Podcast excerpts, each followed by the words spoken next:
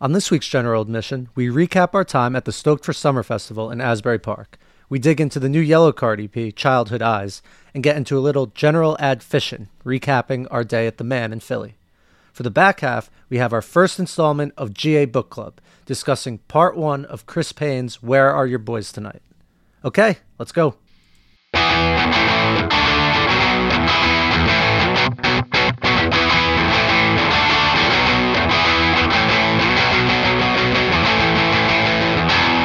Welcome to General Admission. Today is August 3rd. It is our 69th episode. Ba-ba-ba-ba. Nice. Nice.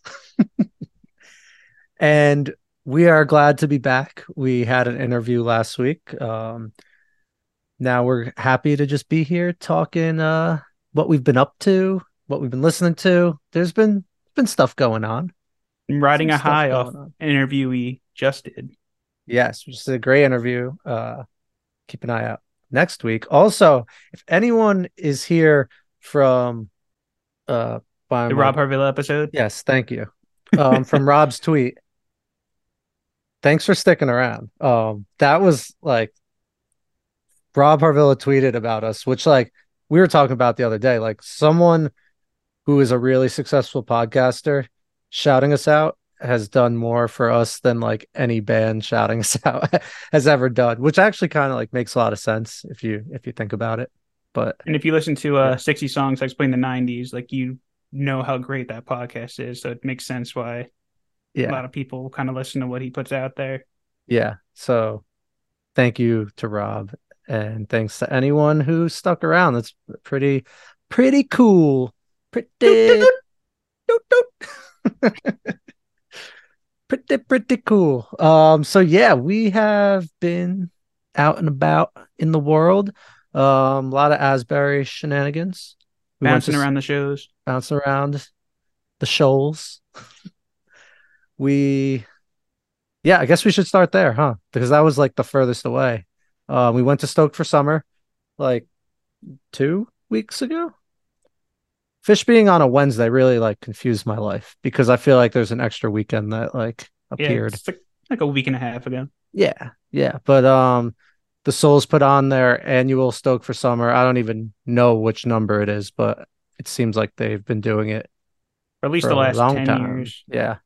Um, it was my first time seeing the Souls. Was it yours, Brett? I don't remember. That was my second time. nice. I thought it was my third. I could have sworn I saw them on Warped Tour, but they were not on any of the Warped Tours I went to. Ah, But maybe you're thinking of the Bayside, maybe. the Bayside Souls. Yeah, Bayside was also there. They were there. They killed it. They were so and I can't believe that I love Jack. Jack looks like uh a wizard. I'm, no, I'm blanking on his name from from Ted Lasso. Oh, From the um, Independent. Um, Trent Crimm. Trent Trent Crimm. There it is. He does look like Trent Crimm, the Independent. Jack O'Shea's a wizard. I think really, you know, that seeing him just cemented it. Long gray hair, magic on the guitar. he is a wizard. He's a wizard. He was They like s- blowing people's so- minds. Like didn't know who Bayside was. Like people were stopping their conversations to like watch him solo. It Yeah, was really cool to just watch from the back or from Yeah. the bar, I should say. That one dude, uh, Lauren's cousin who was with us. He d- he didn't know much, and I'm I was like, this guy's an insane guitarist. Like, just wait. And he kept turning to me, you know, like, holy shit, he really is an insane guitarist.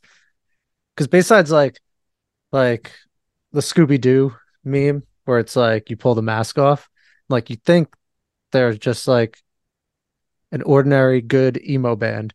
Then you pull the mask off and they're like a metal band hiding in the emo band.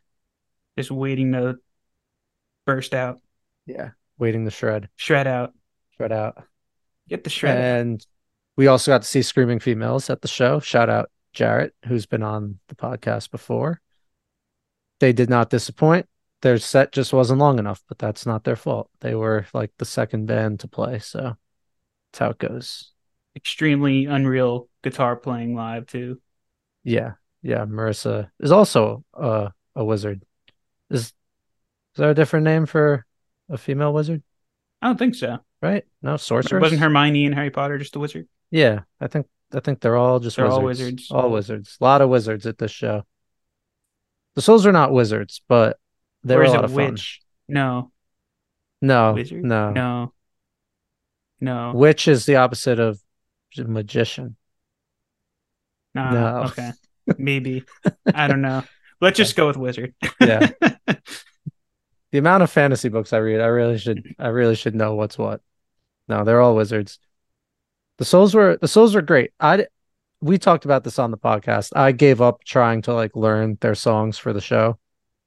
So I went in knowing like the four or five I really liked and then like kind of knowing all the others. the other 33.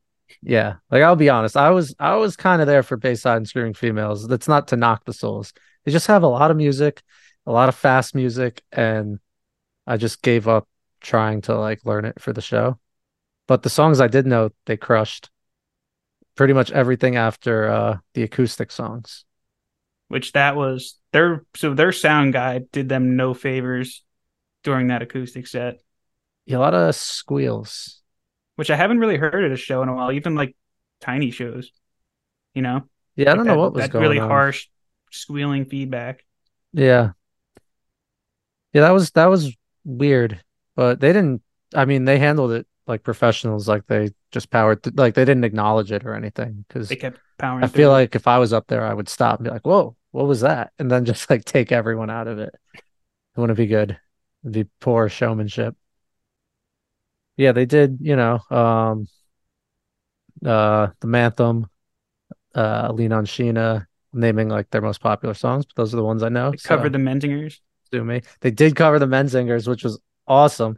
When they started doing that, I was gonna turn to you and start singing that song, and I And stopped that myself. song. Yeah, I stopped myself because I didn't want to be the guy like, oh, I don't really know this song. Let me like pretend it's a band that I know more. But then it actually was. from their was split EP crazy. with the Menzingers. yes, if I was an awesome EP. better fan, I would have known that was a thing. I haven't listened to that yet. I should, considering like we saw it live. Really, it's only like four songs. You can like power through it in like Yeah, 15 like what they each play two songs of the other. yes. Yes. Or no, they each have one new song and they cover the other for the other one. Ah, that's cool. Like Menzingers covered uh Kate is great. Kate is great. And the Shakes is from that too. Nice. Did you see when we were there? Um, there was a guy in front of us who was really into Bayside. He and like not in like a lame way or anything. He just you could tell he knew every word. He was getting ready to like pump his fist and stuff. Like Rip his uh, a notebook. wife, yeah. girlfriend's hair out Yeah. by mistake. So he goes to goes to like fist pump for like a chorus or something. And he really, you know, put everything he had into it. Like he he crouched his legs, he really shot his arm up, and his watch got caught on his girlfriend's hair in like her bun or ponytail or whatever, and he ripped her head off the ground so bad. I thought I thought her hair was gonna come out of her skull. It was That was bad. it was so bad, but it was it was really funny. And she laughed. Credit to her for being being a real one. She knew like clearly didn't do this on purpose, but He wasn't being sick, sick, sick. no. No, he, he did not have devotions and desires to rip his girlfriend's hair out. yeah, that was that was really funny. I watched the whole thing happen because I was having a lot of fun just watching that guy. Because he was when you get someone really into it, it it makes you really into it. And that guy was looking around like when he turned around to sing, and I also knew the words, I was so proud because I knew I was like making this guy happy. He caught me a couple times where I didn't know the words. I was like, Yeah, like oh, he's gonna be mad at me. you just fake it. You just Yeah. ventriloquist it. just scream yeah at him. yeah. Or take a sip of your beer. There's all types of strategies to get away with not knowing every word to every song. Just air guitar Yeah, along with Jack. yeah exactly. Yeah, when all else fails, air guitar, air drum. It was a good day though. Good day in Asbury, for sure. We went to a punk rock flea market, which was a little underwhelming. If Except I for the Phish shirt so. you uh, got. I did get a really cool Phish shirt at the punk rock flea market. Shout out to that guy who was violating copyright by selling shirts with Phish's logo on it. But it's a really cool, like dark tie dye, and like the logo's like bleeding down, like dripping paint. Very Great cool. I, shirt. I think I'm gonna wear it again to the garden this week. I think you should. Yeah, definitely.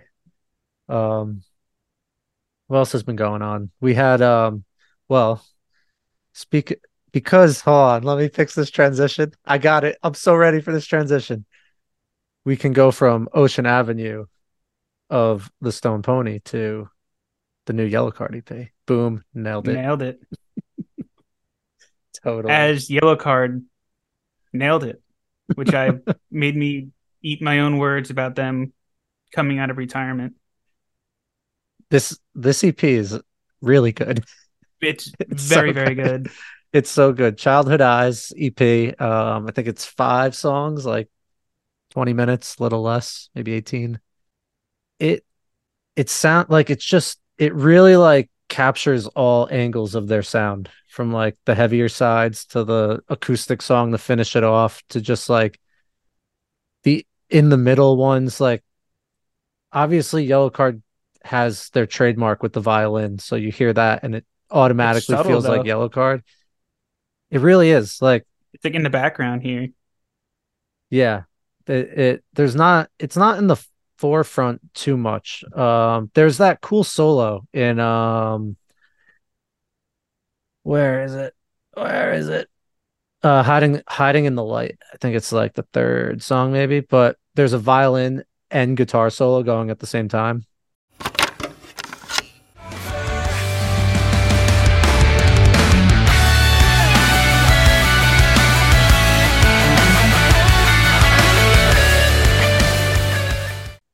and they're playing off each other it's very cool. I think instrumentally that song might might be the best. It's got a cool guitar riff to start up. And their bass player um josh portman he like loves playing high up on the neck on his bass.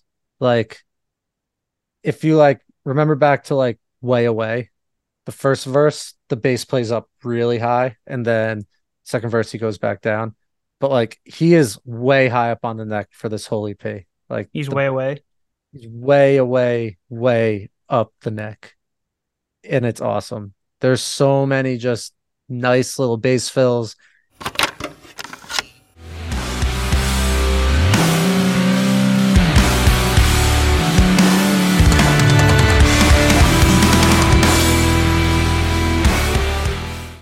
Stuff all this stuff to like mimic guitar, mimic the vocals. It's just yeah, like if you listen to the EP a few times, just try and focus on the bass for like a whole listen, and you won't be disappointed if that's your cup of tea. Do love me some bass, so I'll definitely Yeah, keep that in mind on my next listen. I think "Honest from the Jump" is like That was my favorite one. an incredible vocal melody. Like they just have this way of like making you feel like nostalgic with their music sometimes. And I don't They know. laid if it on pretty yeah. heavy here too with the nostalgia, but like it's not like it didn't detract from it, but like they were definitely plucking the right strings there. Yeah. It did it didn't feel like cringy at any point. Because if you remember like last year, like every 2000s band that put out a new album had a song about the early days and it Which got a little for a little like bit. yeah, like none of them were bad songs, but it got a little like eye roll at times. Like it felt like there was some sort of contract where like all these bands have to reference like the good old days. And while this album definitely does that, it doesn't feel like it hits you over the head with it. Like I don't know. Um like the last song, The Places Will Go, would probably be like the heaviest on that. And I couldn't tell if that was a song about like love lost, like as in a person, or if it was about the band. Could have gone either way. It's like it all Yeah. depends on your interpretation. Unless he did an interview and flat out said what Yeah. it's about, which I don't think I saw. Because there was one line that was like, now like you have a ring or something. He did say that. So yeah. But even that, like, you could kind of take it as a metaphor if you want. I don't know. For for a band that was supposedly broken up and like maybe wasn't the smoothest operating band in their heyday, as successful as they were, this song kind of gave me the vibe of like looking back on it fondly and being glad that like they can still do it now. I don't know. That's how And Chris Carrabba was there. Yeah, he was. And much like the violin we talked about, he wasn't like the forefront of the song, but he was like singing quietly behind like Ryan like the whole time. Yeah, He like pops in, I think, for the first time in the second verse, and he's just there like the rest of the song, but he's just like doing harmonies pretty Yeah. much. Yeah, this this album's definitely worth a headphone listen, like a good headphone listen, because there's a lot of like subtleties going on that are really nice to hear that you might not get if you're just like playing it out like your phone or something. You know what else was kind of cool about this EP was that the first voice on it was not Yellowcard. On three minutes more, Yeah, like it's got the Ice Nine Kills feature. Um, I forget that guy's name, but I feel like the oh, no, it's first. Pierce the Veil, right? Oh yeah, yeah. I'm. I don't know why I mix those guys up. They're not. They're same. Bayside. That's Yeah, you're in the same neighborhood. yeah. Um. Oh, because of Metallica, I might be thinking of them, which we'll talk about later. Because I somehow got tickets to that, so I'm going. Yeah. Um, Pierce the Veil, but yeah, like I don't know. You put out an album. I think I don't. I'm sure other people have done it, but Kanye comes to mind too with uh, Life of Pablo. Like the first rapping on that album was like Chance, not Kanye. Although right. he he sings, but like, and then this like, um, Pierce the Veil opens up. What's that guy's name? I don't. I feel like I should know. And Vic Fuentes. Yes, yes. Good job, Brett. Boom. Good job. But yeah, I don't know. It's kind of cool.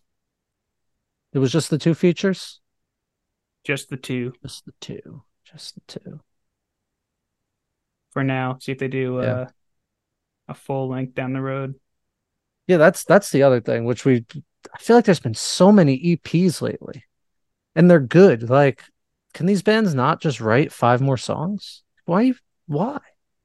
So like a callback to Bayside too. It The is. three song EPs. It is a callback to Blue and Bayside. Red. But at the same time, like if your EP's so good, it leaves me wishing you wrote five more songs, then you did it You right. did a good job. Yeah. Yeah. but I don't know. Are they just so impatient to put something out that they don't want to write more? Did they not think they could write five songs as strong? Like, I I'd love to know the thought process behind an EP. Do they choose it right away, or do they start writing and then think, you know what, this would work better as just five?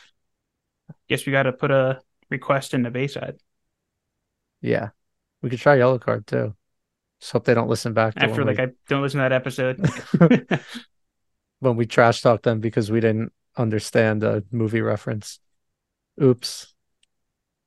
That's but I can also, I'd also defend what I said because I'd be like, you guys honestly did go out. Like so many bands dropped the ball when they call it quits, and like you guys ended on the perfect note, and like you had nothing left to prove. yeah, That's why I thought it was a mistake to come back, but you made meet my words with this EP. So yeah, yeah. I I think that's yeah, a nice little backhanded switcheroo you got going on right there. right. I mean, like it did sound like the time away. Like I don't know if they don't walk away, I'm not sure we get an EP that's this good. Like they sounded completely refreshed and like full of energy again. Yeah, this didn't feel like like they were trying to come back. It just felt like they were making songs, which is something I always think about with like this class of musicians. Like as much as I like the Story of the Year album, it gave me kind of vibes of them like wanting to like revisit like the good old days. In the I still of appreciate that album. Yeah. yeah. That's the that's the next one. This was the Page Avenue. Ah, No, I don't know if there's a next one. Um, but yeah, just a little too much, too heavy on the the Page Avenue callbacks. But you know, do what you gotta do. Get paid. I'd still see you die. live. I mean, I didn't, but I would have liked to. um, while we're on this class, um, Hawthorne Heights put out a new song that is pretty good. I didn't get to listen to it a whole lot, but they put out an Instagram clip saying like this is by far the heaviest thing we've ever done.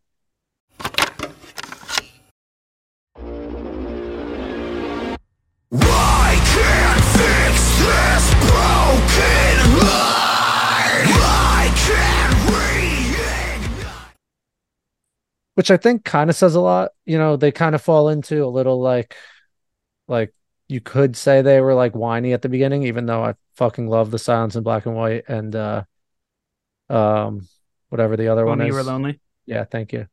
Um, even the one after that with saying sorry was good, but and they they always had like screams and cool guitars is what I'm trying to get at. But this feels like they've been touring with Silverstein for like the past five to eight years and took some notes because it's really fucking heavy, not just vocally but guitar wise too. Um, definitely worth giving a listen if you're into that stuff. Um, it's called The Storm with three dots before it, but it looks like there's two other songs out. So I've kind of been sleeping on this, but um, hopefully they have an album coming, not just an EP.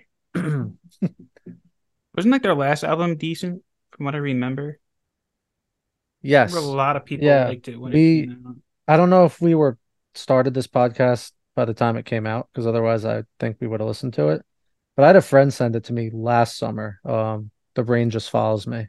Yeah, 2021. That's it. Yeah. A lot of cool features. Um, Anthony Raneri's on it, William Ryan Key's on it. So like everyone we've been talking about this episode. Um, yeah, Yeah, that like listen to that snuck one. by, but it was good. Um, but very different from the single they have out right now. So I'm here for heavy late career Hawthorne Heights. I'm all about it. Keep touring with Silverstein. I'll keep going. But come to New Jersey. Yeah. Just not on just not in November. How What about is go- not the, what the is first going two weeks of? November? What is going on with the early November of shows? Because it is Does no one want to do like December shows out year? of control. There are three shows I want to go to, all on November 4th. We were already committed to the front bottoms, but there's a Menzinger's microwave show, which is borderline like sell my front bottoms tickets and go and to Cloud that. Nothings. And Cloud- yeah, like yeah. I mean, no, there's too many people we have committed to the front bottoms, but man, that is a really big one. And Armor for be talked into Armor for Sleep is touring their first album on that day also. Dreams I was gonna ask you, is that because I I remember like when we had Ben on, I went down the rabbit hole, but I didn't go back to that first album. That one's really good too. It is really good. I don't think it's as good as What to Do When You're Dead. I don't, but um it's it's a solid album. Like for me, I always just binged What to Do When You're Dead. I never listened to that first one too too much. Um Is it heavy too? it's kind of in the same same vein. Same Um, ilk. maybe slightly less heavy. Honestly, like didn't spend so much time with it to to really know. But all those shows are happening in New York City on November 4th. So that's a little ridiculous. Then we have That one though, I was okay missing because this is gonna make me feel old. But I was at the ten year, the room's too cold show for the early November. Now this is the twentieth anniversary they're doing with uh Armor for Sleep. Oh, that explains why they're playing when they're playing. Yeah, All makes sense now. it does all make sense. Because then we have Hotelier Foxing the following week, and then like three days before that, um, Hot Mulligan and Spanish Love Songs just announced the show. That's a great show. And I've been swearing for the past like three years that next time Hot Mulligan tours around here, I'll go no matter what. It's just a lot of shows in a t- in a one week span. yeah, but- I, I can do it. I might, I might. It depends if uh someone wants to come with me. Also, have some beef beef with Spanish love songs. They're Uh-oh. advertising their new album as in big letters. I've seen it on Instagram and Spotify. The wait is over. Our like, and then it's their album, and then it says like August 25th. So it's like the wait isn't over. We're still Yeah. waiting. You can't tell me that uh, because every multiple times I've scrolled past. I'm like, oh, did this come out already? Like I thought, I thought it was later, and then I So get should tricked. say but- the wait is almost over, and then it would be okay. then it would be perfectly fine. But to just say the wait is over when it's not is just cruel. So I don't know. Talk to their Have marketing person. Very good to- things about it though, so I'm really excited to hear it. Oh yeah, me too. I that's why I keep getting trolled by their ad and it's frustrating me. But yeah, I guess we'll have that and then we'll have front bottoms like next week, I think. Next Friday. Or this Friday. Is it this Friday? Hell yeah. I think it is. That's a great surprise. I thought it was next week. That is a great surprise. And we'll have plenty of time to listen to it because we'll run an interview next week. And then, nice. Oh, I'm excited for that. Very excited for that. Very excited for Spanish love songs. Good stuff. Good stuff is ahead. The wait It's- is almost over. Did you look up the ad? Does it say almost? No, I'm just saying Okay. right now. Whew. The wait is almost over. Be eating my words again, same as the Yellowcard ads. I got to be careful criticizing advertisements until I really like look at them closely. Yeah, lots of good stuff ahead and some good stuff behind. Um, so we're gonna talk about Phish for a little, but before you turn off the podcast and talk about the whole day, you know, not just nerd out on the band, which we'll also do. But um after Phish talk in like five minutes or so, we will do book club part Five one. minutes? Five minutes. Yeah, you know.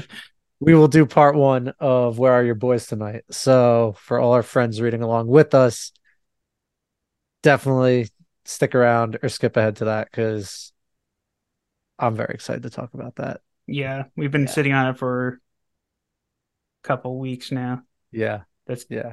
it'll be fun. Yeah. And we kind of get into it in our interview next week. But um anyway, um we went to Phish, uh Brett's first outdoor Phish show. We went to the Mann in Philly. Man, Mann did not play you enjoy myself even though it was a really good guess because the venue name is in the song but you might get it tomorrow. i might i might get it tomorrow it was just a classic it was a classic Phish day we had a nice drive to philly it was only really like hour 15 hour 20 we pack the cooler get to the lot the lot is like if i didn't have tickets i think i would still just go to the lot and hang out You could still hear, and they weren't really checking if you had tickets when you drove in. no that They said they were going to, but they didn't. It was also free to park, which is pretty nice. But I just I just love it, everything about it. Like we get there and they're like directing us where to park and they're putting us next to this car that has chairs set up. They're like hanging out, maybe maybe cracked a beer already, I don't remember. And for whatever reason, maybe because of where we live or whatever, but my instinct is always like they're to be like why are these assholes parking next to us? Which is a ridiculous thing to think in a parking lot. like, I don't know why my mind would go there. And I was wrong anyway. But it's always like there's some level of like the defenses go up and just wasn't even the case. The guy like stood up, waved us in.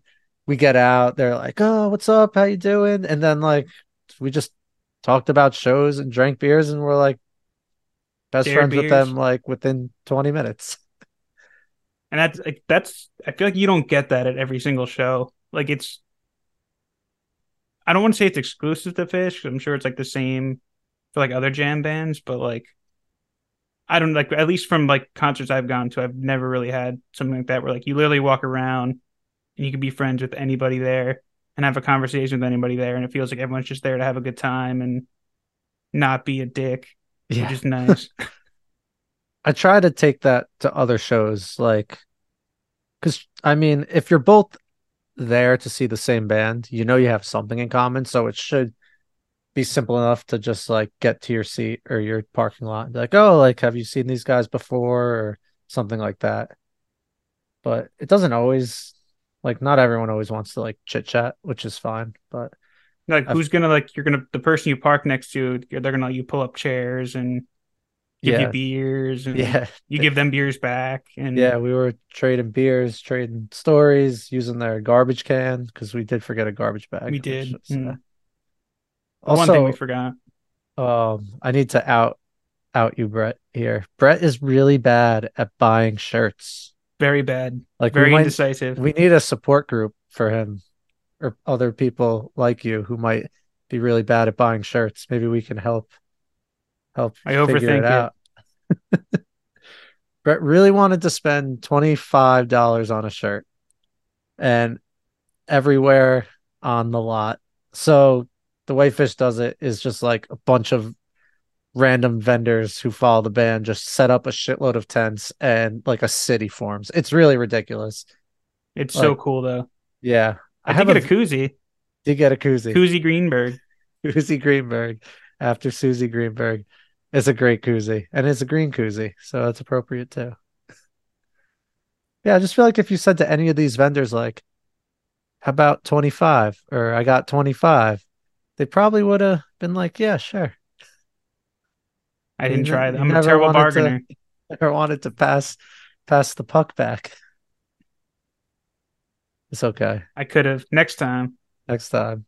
I did go home and order the Wayne's World simple shirt, so I'm waiting for that to come. Nice. That guy's seats and then were you like and then right you left out the part where you surprised me Oh yeah, with a shirt on the way there. So I didn't go home without a shirt. True. It's true. I Oprah'd Brett. I I got him a Phish shirt because one of their songs talks about a dude named Brett.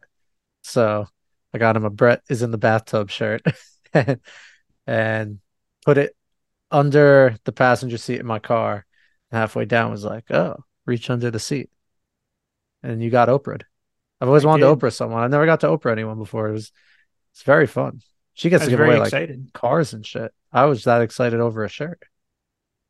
It was better. Imagine. I would have taken the Phish car, the Phish shirt over a car at that point. So Yeah, car's I a lot of very happy. maintenance. You got to pay insurance too. That's kind of a burden. How would that's I a fit a point. Never thought about that part. How would I fit a car under the seat in my car? Well, she did it with keys, right? Uh, yeah, makes more sense. she didn't put actual cars under. Climb down off the car.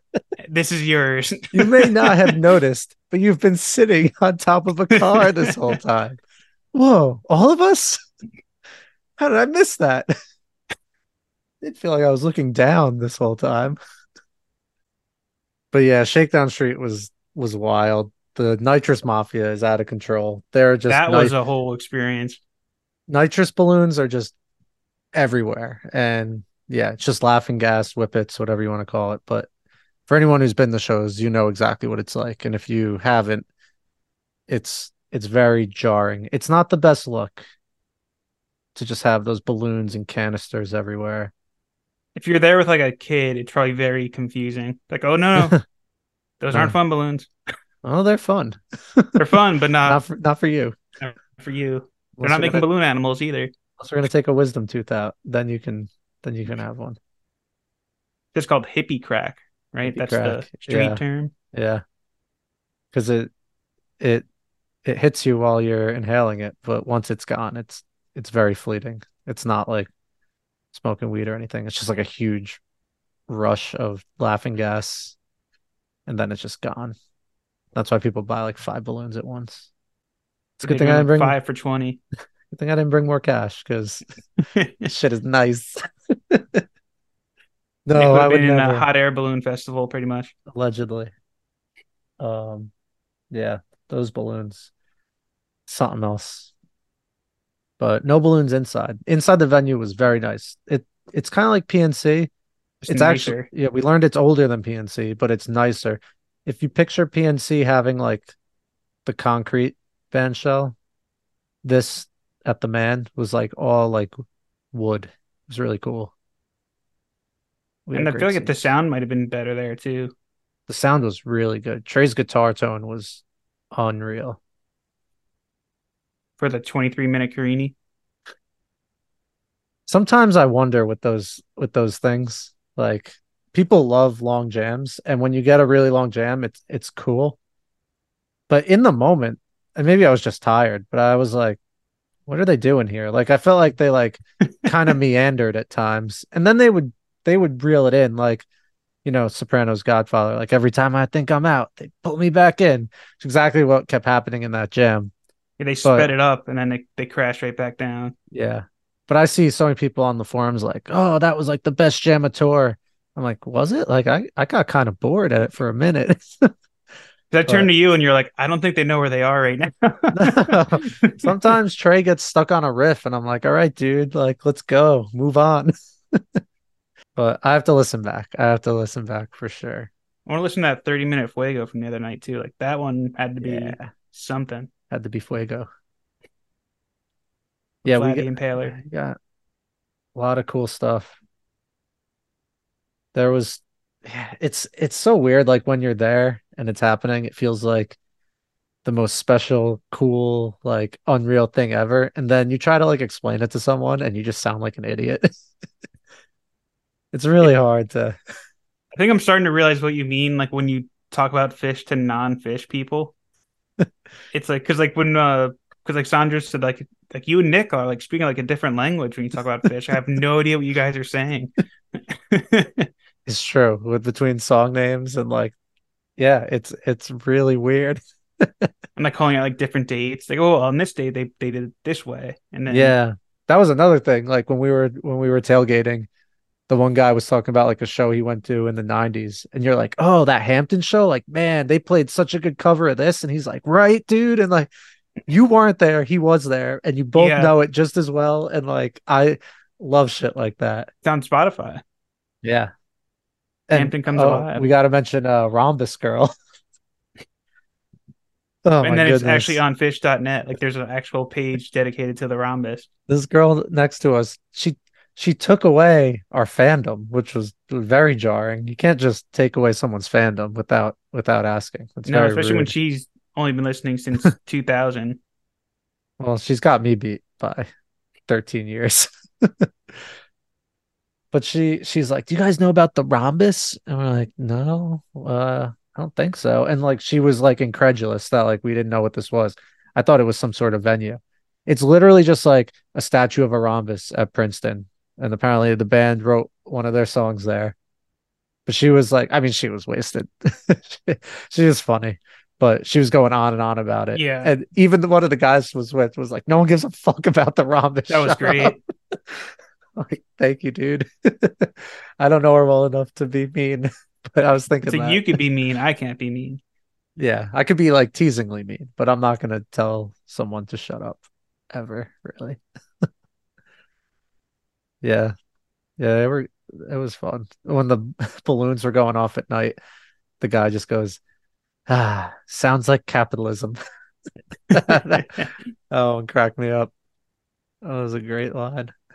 Those are some fun guys who were next, dude. Yeah. Yeah, good dudes. I don't know any of their names, but no. people. Philly guys or they definitely South don't Jersey. remember our names either. So no. No. But yeah. Um but I am like glad we did ships. that. yeah. I'm just I was gonna say I am glad we did the Mann show. Even though you're going tomorrow night, I'm not doing the garden this time around but I'm glad I got to experience like my first outdoor show because I think it is a better experience because of the tailgate. Like you don't really get that tailgate for the garden. No, unfortunately. You can like tomorrow. I'm gonna like meet up with some friends at Stout and like just still fun, but it's not. Yeah, it's it's a it's different than just like feeling like you're out in the wild west with no rules and like just like in this weird limbo for a few hours before the show which is nice. It's like a nice little world you're living in. I see why they have as big of a following as they have because it's like it really is like a nice special community, and I feel like you don't really get it unless you're there. Yeah, everyone just hopped up on nitrous. Yeah, laughing real, at everything. real special. no, it, it it is all walks of life. It's it's just it's a good time. It's it's a good time. I wish they were doing more summer shows, but or more outdoor shows, but yeah, weird to get a garden run in the summer. I know they yeah. did like the baker's dozen, but it's still a little weird to me. But I will try to go again New Year's week. Yeah, yeah, definitely. Score New Year's Eve tickets. It'll pay for all the other days. Whatever ones you want to go to. Yeah. I'm definitely not trying the first night though. I feel like they need to get cooking a little bit for those ones. Yeah, sometimes it's good to get a warm up night in, but you never know. You never know. Is it book club time? I think it is. Oh man. Let's go. Let's go. Some of you may have read this book, and if you really just keep in mind what it says in the book, then nothing will get too weird during the night. Everything should be fine. Because you know this is a, it's a great book. For those of you who haven't read it, maybe you could uh, find a friend, ask what it says. It's keep it. It's really a, it's a special book. All right. Where are your boys tonight? Chris Payne, The Oral History of Emo's Mainstream Explosion, 1999 to 2008. Part one. We are here, GA Book Club. So psyched. So psyched. It's an absolutely incredible book.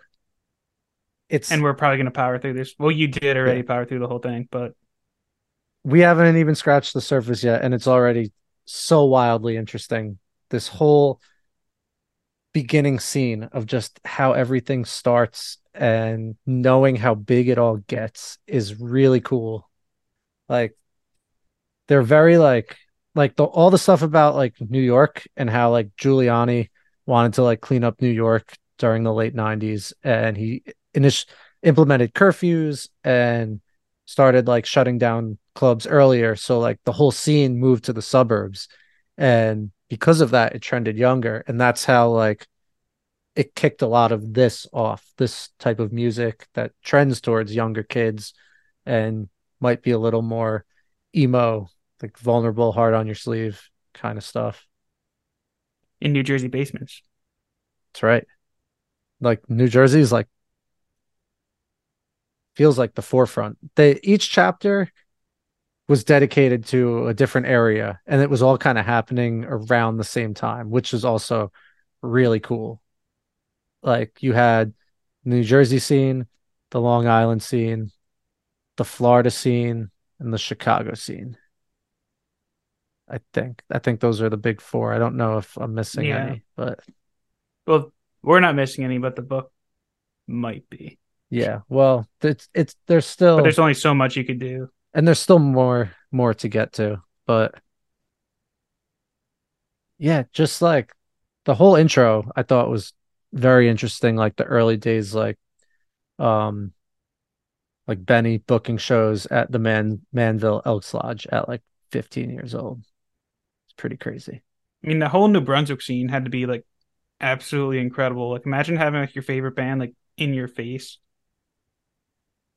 I i can't like the the closest we've gotten with that is like Less than Jake. Starland shows or yeah, less than Jake. Like we've done the screaming lyrics at the band thing a lot and it's been a lot of fun, but it there's always that disconnect of stage and crowd. And what they got in these basement shows was you're all on the same level in the same spot. Like it's just an extra layer that we'll really like never get to experience probably. And we just missed it too. I know. We were just like five years older. Could have like, yeah, been in on that more.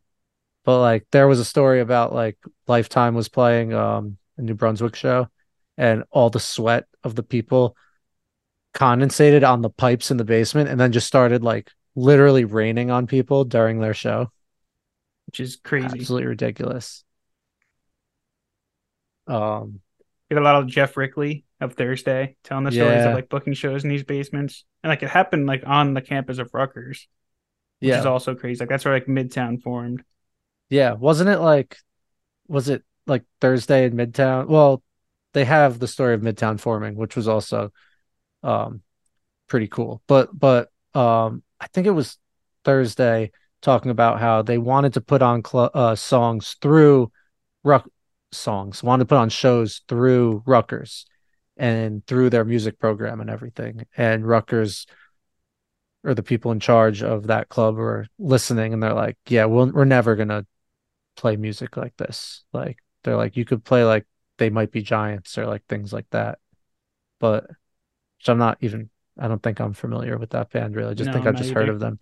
But so whatever. Um, they were like, all right, then like, let's just do it ourselves. Like, we can just put on these shows in basements around here ourselves. And that's what they did. And like, it exploded. Just found a house with a basement and just took Yeah. off from there. Yeah. And like it, it's so close to home. Like they're talking about like the grease trucks at Rutgers. Like like we've hung out at those exact trucks. Like Oh, it's yeah. just crazy. Like to read about all this going on like in our backyard just like a few years before us is just so it's so cool. Like it's cool anyway. And then to just have that like close to homeness for some of this just makes it feel that much more special. And like the day too. Like there's a lot of uh like through being cool early on here and like that's such an incredible album. Like they're talking about like putting on like the record release show. It Yeah. might have wh- been Benny. I forgot if it was him or not, but like with the Get Up Kids. yeah. Or did I just skip a chapter there? Um no, no, you're two, there. But we're all That's- just doing the beginning here. Yeah, yeah. We'll we'll do like the first two chapters for Jersey, and then we go to Long Island next. But yeah, my favorite part about Through Being Cool was when they talked about the the album cover shoot. That was they, a really fun story. Like, Like I was like flipping through my vinyl, like I was like, oh, I know where like, who all these people are now.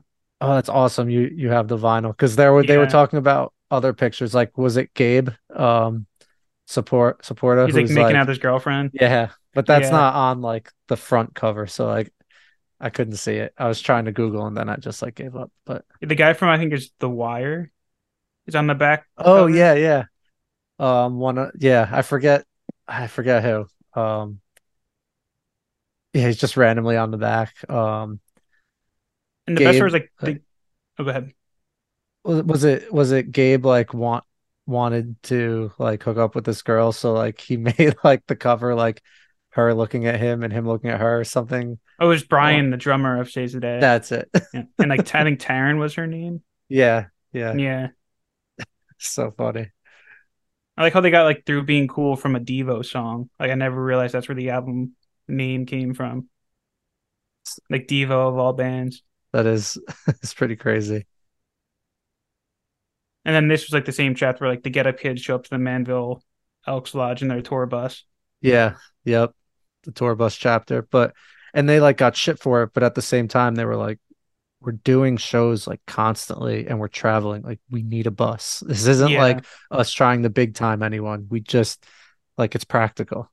Yeah. But that was like one of the first signs of like, oh, this is getting bigger.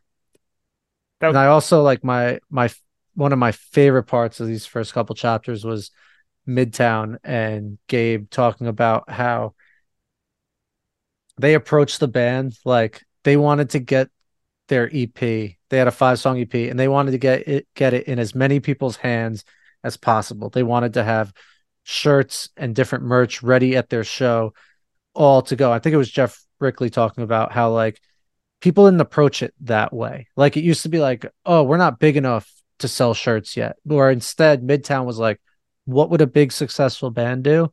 Let's do all that right away. And I I just love that approach because it, you could translate that to anything. I've thought about it like even for for this podcast when we started, I was like, I'm not going to put episodes on YouTube. And then I thought, well, what do big successful podcasts do? They put episodes on YouTube. So Yeah. why why wait? You know, just like, and obviously it's not exactly the same, but I just like that idea of don't limit yourself because of your own idea of yourself. Like have a have a goal and do everything you can to like make that happen. And it, I just thought it was real cool, like because it wasn't cool to be ambitious, you know, like you're in a band, you're supposed to not care. Whereas they were like, no, we we want to be huge. We don't want to just play New Brunswick. We want to travel the travel the country. And I just I love that approach. And even if Midtown Midtown didn't quite get that big, Gabe like never let go of that approach. And he most certainly did with between other projects and just like never giving up. It's just so cool to like Cobra hear that. Starship was the other one, right? Yeah. And I think he's been in and out of like other projects too. He's just a hustler, and like you love to see it.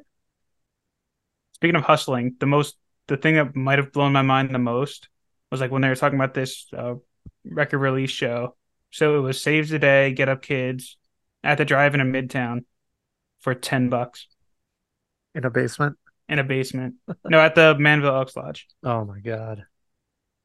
Same shit. yeah, That's it's pretty much a amazing. basement. That's amazing. Yeah, that that was uh one of our goals is to try and find the best tour mentioned in this book, and that is a very strong contender. I feel like I haven't gotten to the other big ones yet. No, no, But- we're I just I'm, I just started part two, so yeah, nice. but we're still in part one. Yes, yeah. Um, so then you have the Long Island scene, which was also very cool because it was everything going on in Jersey, also going on in Long Island. And there was a quote that I loved. I forget who said it, but it's along the lines of like there was this rivalry between New Jersey and Long Island when really like they were all exactly the same, which Yep. just kind of cracks me up because like it's not far off. Like there is like this rivalry or like oh Long Island out there like that's not that's not us but like it's definitely like very similar like demos and like um Christian McKnight was the guy planning shows out there and then Ricky Saporta Gabe's brother was the one coordinating shows in Jersey. So they would then work together like what bands are you having come through Jersey? Because then we could have them come through Long Island next. And like Yeah, teamed up. despite like even maybe the rivalry was more music wise like between bands but the the fact that these guys had like the wherewithal to talk together and plan this stuff was is just really cool and McKnight like dropped out of high school to book shows and go to shows. yeah good for him and like that we got introduced to silent majority through this which like has an incredible awesome. album that is. Like it doesn't it has like no listens on Spotify.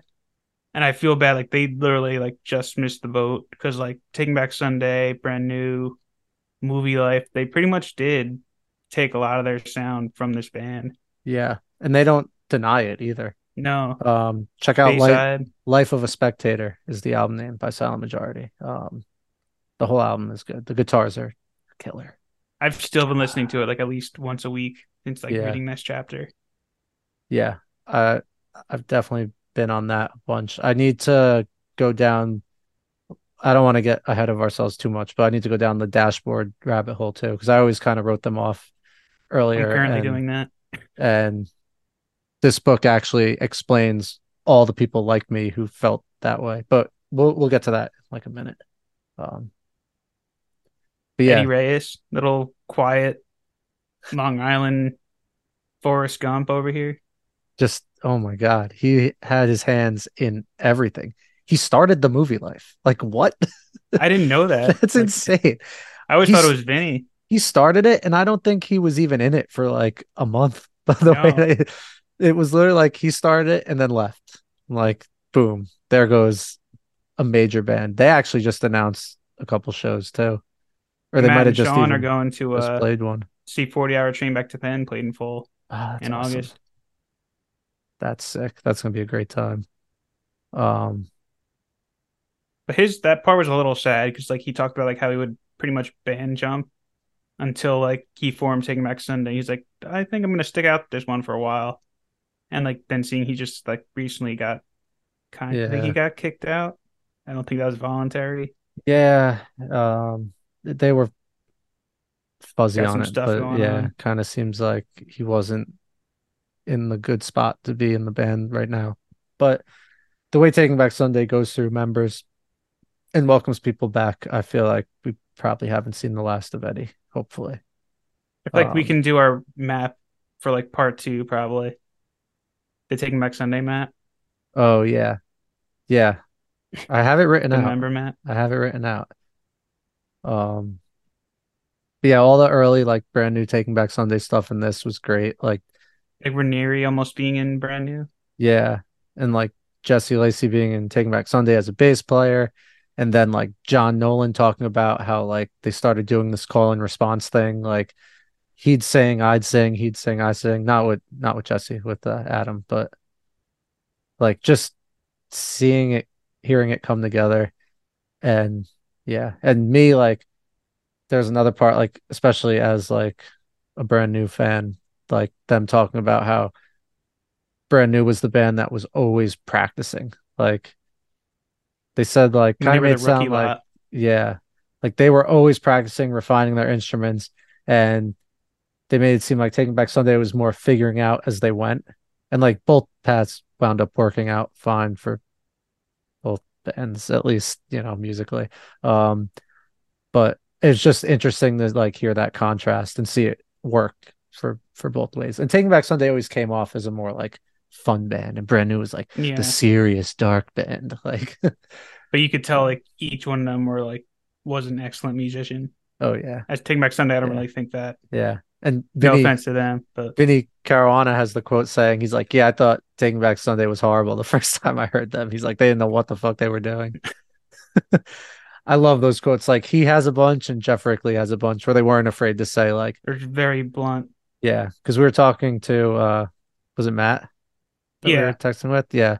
Um put this idea out there, a friend of the pod, uh Matt was saying how like do people kind of look back on this stuff with like rose colored glasses where there's a lot of in this book like oh the first time I saw Taking Back Sunday it was it was magical like the whole room just knew we were witnessing history and it's like really I knew they were bro? gonna be big. Yeah. Yeah. And there is a lot of that. So now I'm paying attention to a lot of that. But I'm also paying attention to the Vinnie Caruanas and Geoff Ricklys who aren't afraid to say they stunk at first. So yeah. There's Like, a I lot didn't get it. I still don't get it. there's a lot of Mikey Way saying that something special was happening. He saw a lot of special things He happening. said that about so many bands. yeah. But he just comes off as like an innocent little puppy where I almost believe him. He's like But- saves the day playing "Stay Where You Are." Like that was incredibly special. I I believe That's a part him. two part, but I believe he thought all those things were special. Um, Team Mikey. I could see him being like a puppy. Yeah. And then yeah, uh Long Island chapter wrapped up with that. Oh, oh there was one The other part I Raneri wanted to touch quote? on.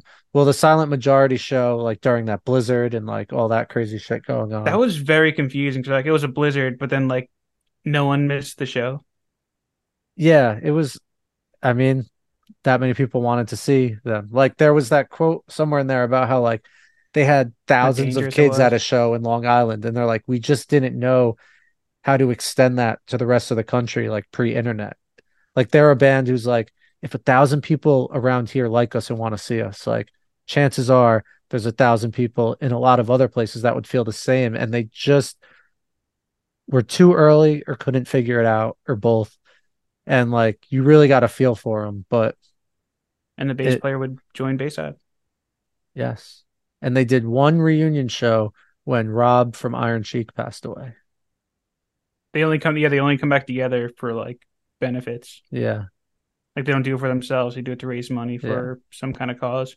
good for them Good for Definitely them. listen to that album if you've never yeah listened to it. life of a spectator um i didn't have a whole lot on chicago um it was a lot about like Racetraitor. race trader and uh like early pete wednesdays i had no idea pete wentz was half jamaican I didn't know that Yeah. either.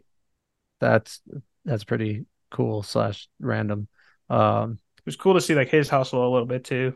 Yeah.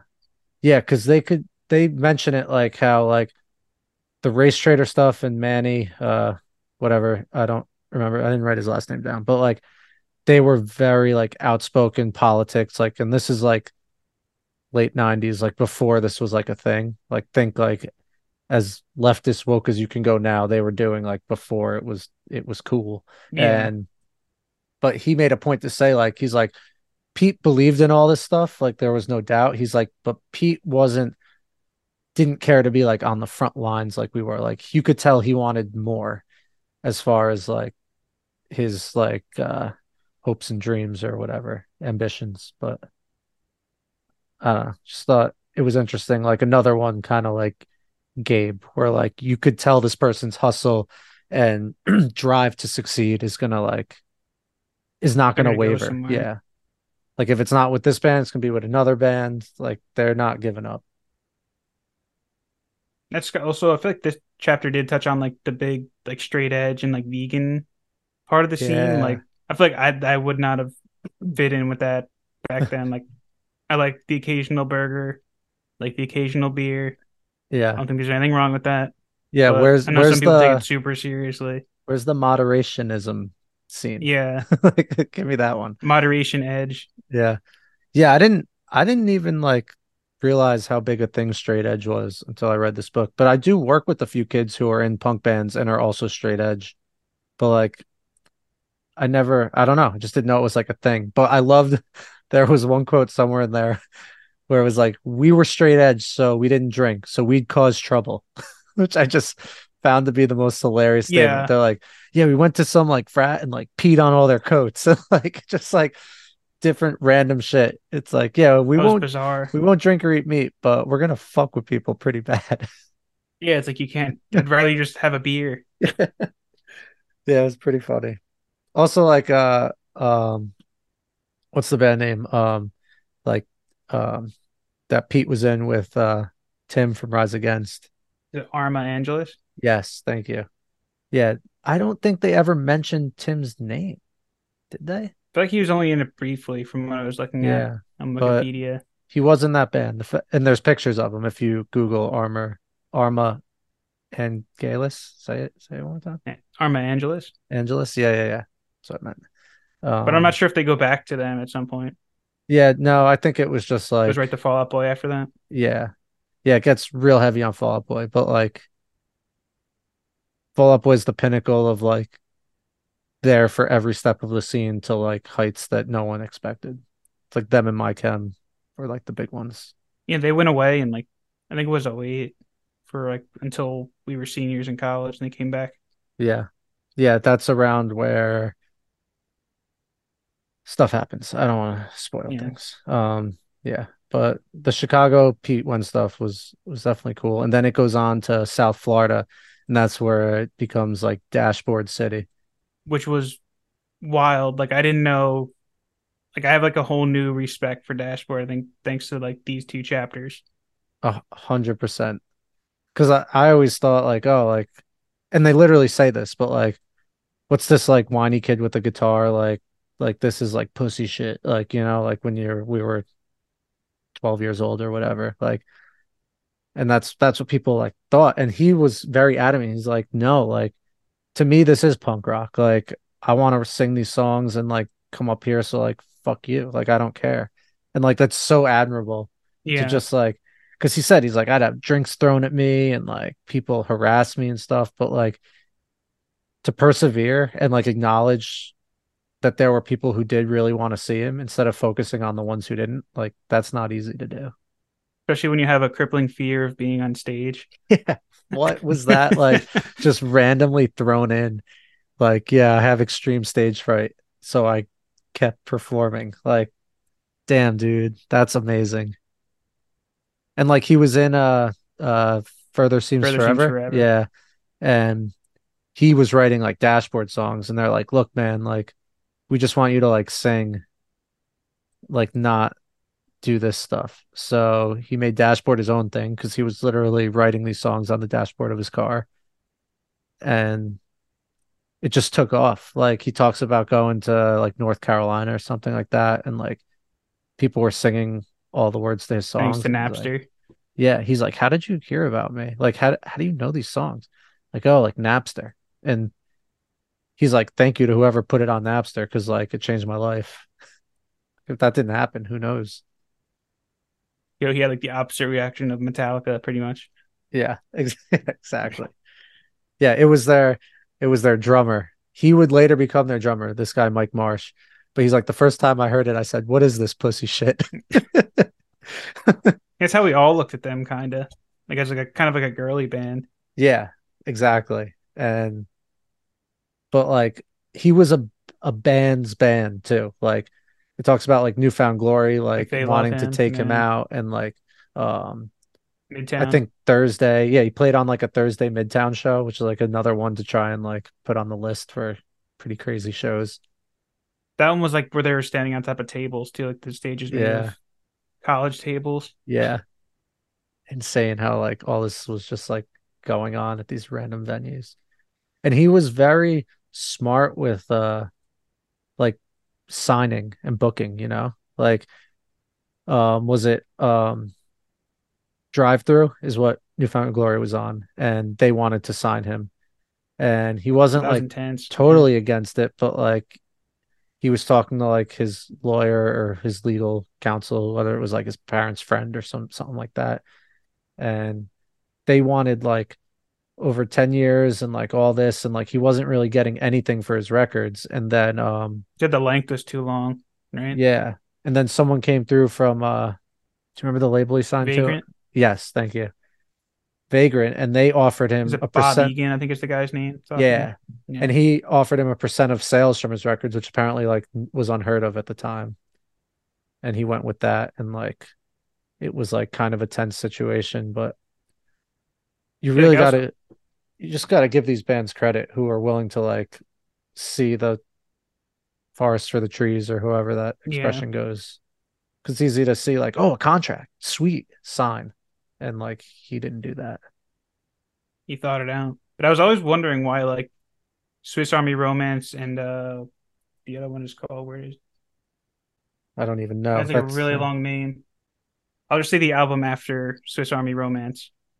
But like it came out like a year later. So I was wondering why the places you have so come to fear the most. There it is. Yeah. Yeah.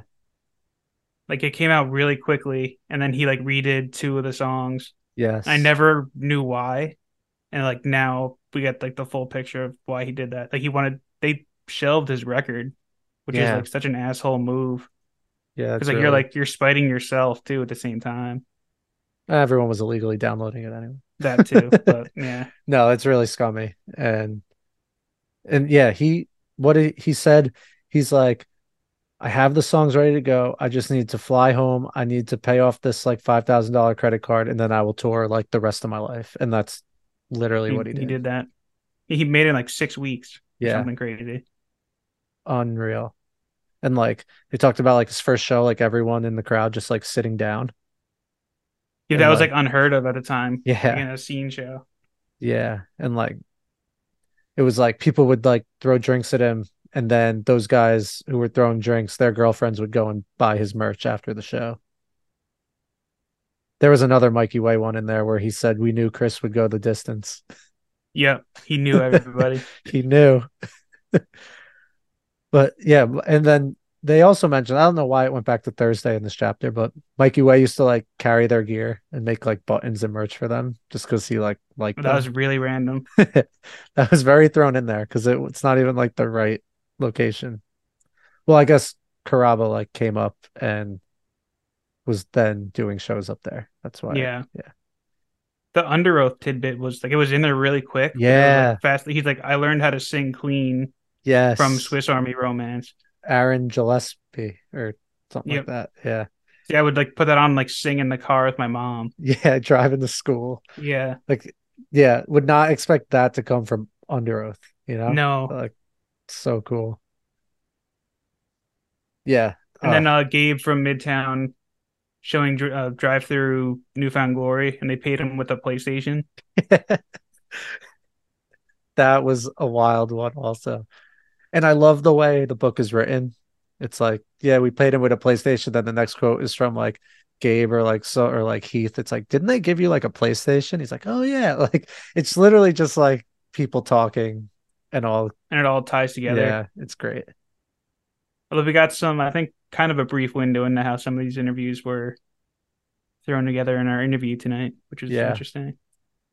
yeah um tune in next week um we're gonna we have benny horowitz and the rest of town liar on um jason um shevchuk and nicholas uh Ra- Ram- ramelli um i think i'm messing that one up but um apologies um um Ramondelli. yeah yeah There sorry you go. There's um, in there. yeah but um We're just they're in- Heath.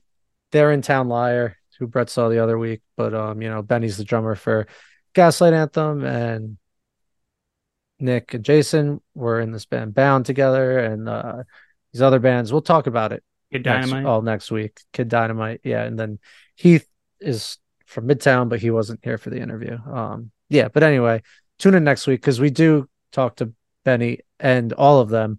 We get into the book a little bit with Benny, and we get lots of cool like insight to these basement shows and just being around for like this whole thing.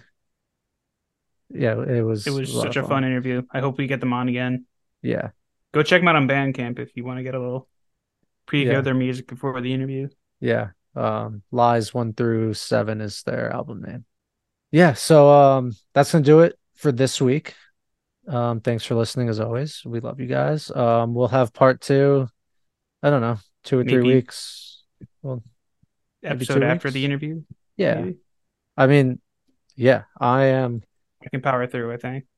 Hell yeah! It it only gets, it only gets better.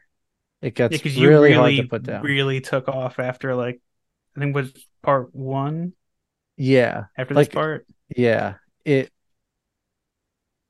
You just don't want to stop.